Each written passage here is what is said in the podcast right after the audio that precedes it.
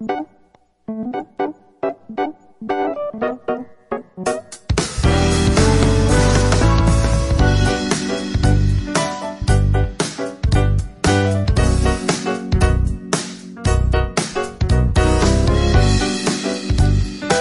dia, bom dia, meus queridos e amados irmãos. Bom dia para você nessa segunda-feira. Mais uma semana que nós estamos começando, graças a Deus.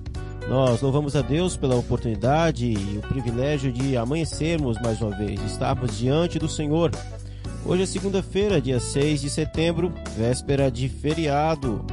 Que Deus possa abençoar o seu dia, a sua semana de forma produtiva. Para você que vai trabalhar, começa na segunda-feira, mais um dia de trabalho. Um bom trabalho para você. Para você que a empresa resolveu dar aí um dia facultativo, você que vai emendar o feriadão, que você possa descansar, ter um momento proveitoso do seu descanso, que Deus possa acompanhá-lo, que Deus seja o Senhor do seu descanso, no seu descanso também. Para você que está viajando, que Deus abençoe o seu coração. Você que está na estrada, que o Senhor possa continuar conduzindo você em segurança e em paz você possa ir, permanecer e retornar pela graça de Deus. Bom dia para você, meu querido irmão, irmã, que está acordando agora, ou já acordou. Você que está tomando seu café. Você que está indo para o seu trabalho, não está de folga. Deus possa conduzi-lo e abençoá-lo. Você possa ser produtivo. Deus possa abençoar a sua família, o seu lar, a sua casa de forma abundante. Que Ele possa falar com você.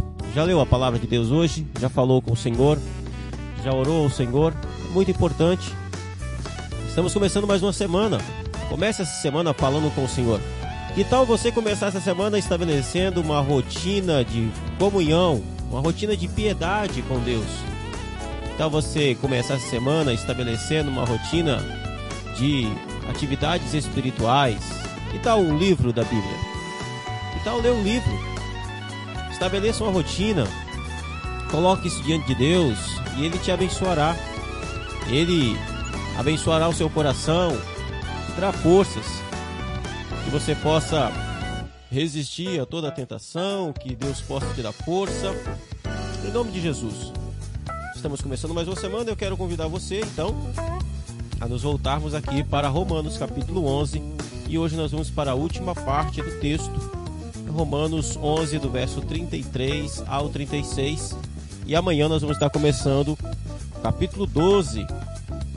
Você que não ouviu os outros áudios, entra lá no Spotify, procure por Projeto Base. Nós temos todos os outros áudios lá, ok? A música está subindo e vamos pro texto.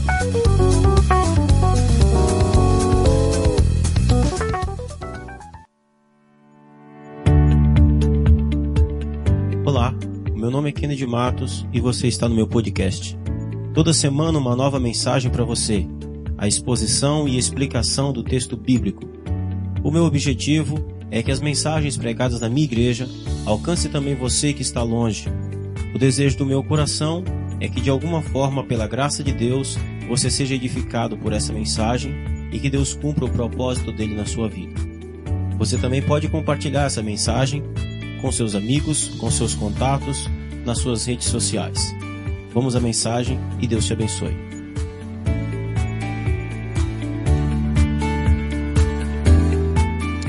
Ó profundidade da riqueza, tanto da sabedoria como do conhecimento de Deus.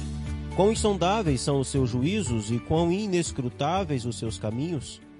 Quem, pois, conheceu a mente do Senhor? Ou quem foi o seu conselheiro? Ou quem primeiro deu a ele para que lhe venha a ser restituído? Porque dele, e por meio dele, e para ele são todas as coisas. A ele, pois, a glória eternamente. Amém. Muito bem, nós estamos então na última parte do capítulo 11 de Romanos, e aqui, nesse texto muito conhecido, o apóstolo Paulo, ele está em um momento de louvor e adoração a Deus, aquilo que nós chamamos de doxologia, é um momento de glorificação a Deus, onde dar glória a Deus. Então, até aqui Paulo vem tratando de muita coisa, de muita coisa é, que ele chama em outros lugares, em outras cartas, de mistério de Deus. Mistério pelo fato de que são coisas que são absolutamente profundas da parte de Deus, de como Deus é, resolveu salvar a humanidade, de como que Deus age e que é, é, ele tratou de tudo isso aqui até o capítulo 11. Então, até o capítulo 11, Paulo falou a respeito de todas essas coisas. Como que homens pecadores, homens indignos, miseráveis, como que eles são salvos por Deus? Paulo tratou a respeito da questão dos israelitas, dos judeus, enfim. E, e, e, diante disso tudo, isso é tão grandioso, isso é tão extraordinário, o modo como Deus salva o homem, o modo como Deus alcança o pecador, que Paulo agora desemboca aqui nessa, nessa, no limite dessa revelação. Essa doxologia, esse texto que nós lemos, tem exatamente esse aspecto. Paulo aqui está no limite da revelação. É muito interessante a gente notar isso, porque ele veio falando: olha, a salvação é pela, pela fé em Jesus Cristo, e aí ele explicou que o, o gentil que nunca ouviu falar de Deus, o gentil que vivia longe do povo de Deus, que não era povo de Deus, foi aproximado, ouviu a pregação do evangelho, creu e por isso foi salvo. Depois ele tratou a respeito de como que os próprios israelitas, a própria nação de Israel, como é que Deus lida, como é que Deus encara as promessas que ele havia feito a Israel e o fato de Israel estar endurecido com relação a Deus. E ele responde a tudo isso dizendo que Deus tem o seu povo dentro do povo. E, e aí Paulo chega aqui depois de fazer várias, levantar vários questionamentos e ele mesmo responder, como os questionamentos do capítulo 9, que é um capítulo é, muito, muito intenso, né? É, é, ele, ele falou no capítulo 9 a respeito do fato de que Deus amou Jacó, mas odiou o seu irmão Isaú. Ele falou que Deus tem misericórdia de quem quer e endurece a quem também ele quer.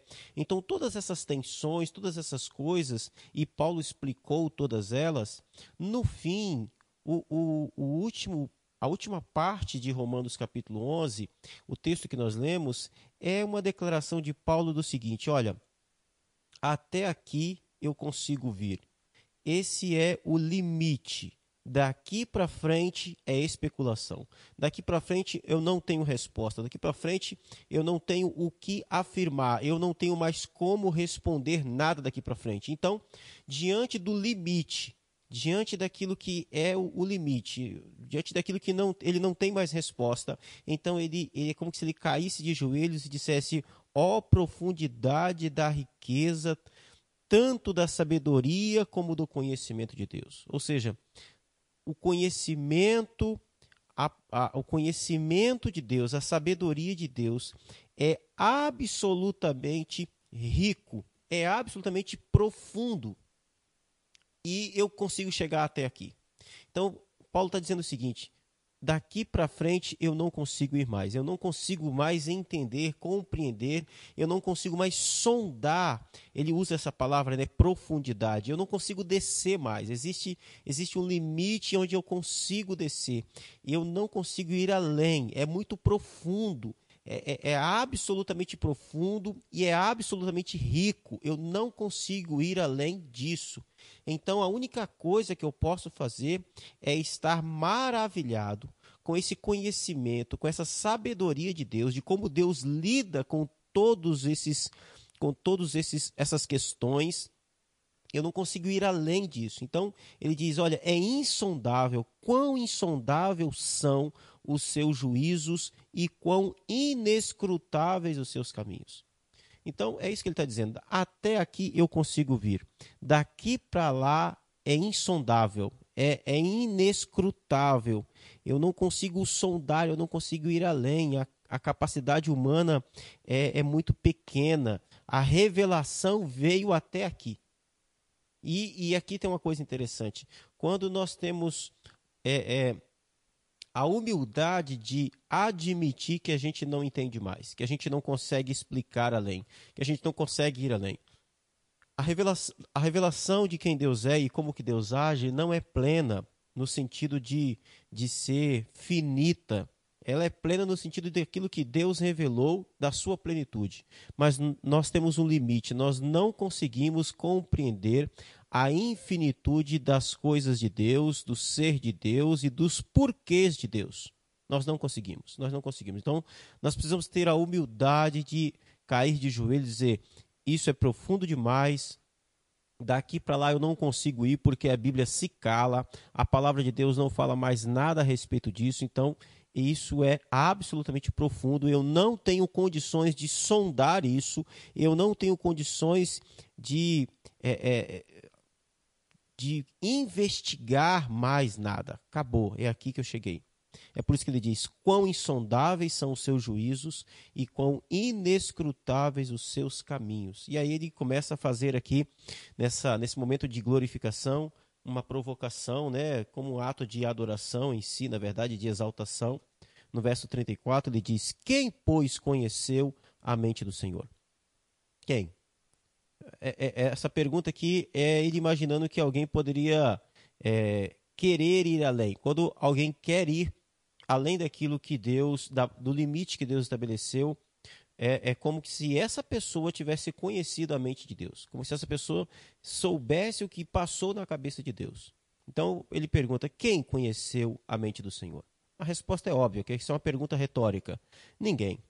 Ninguém conheceu a mente do Senhor, ninguém consegue sondar a mente de Deus, ninguém consegue estabelecer o, o, aquilo que passa na cabeça de Deus e nem os porquê que Deus faz o que faz. Ninguém consegue. Ele continua perguntando: ou quem foi o seu conselheiro? Deus faz as coisas que faz e ele faz porque não precisa do conselho de ninguém.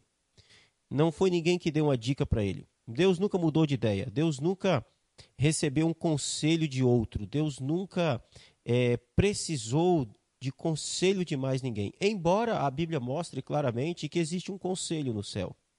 Nós vamos ver no episódio de Acabe e o rei Acabe, o rei Joabe, junto com o profeta Amazias, que o, o profeta Amazias ele vê um conselho, Deus em seu conselho celeste.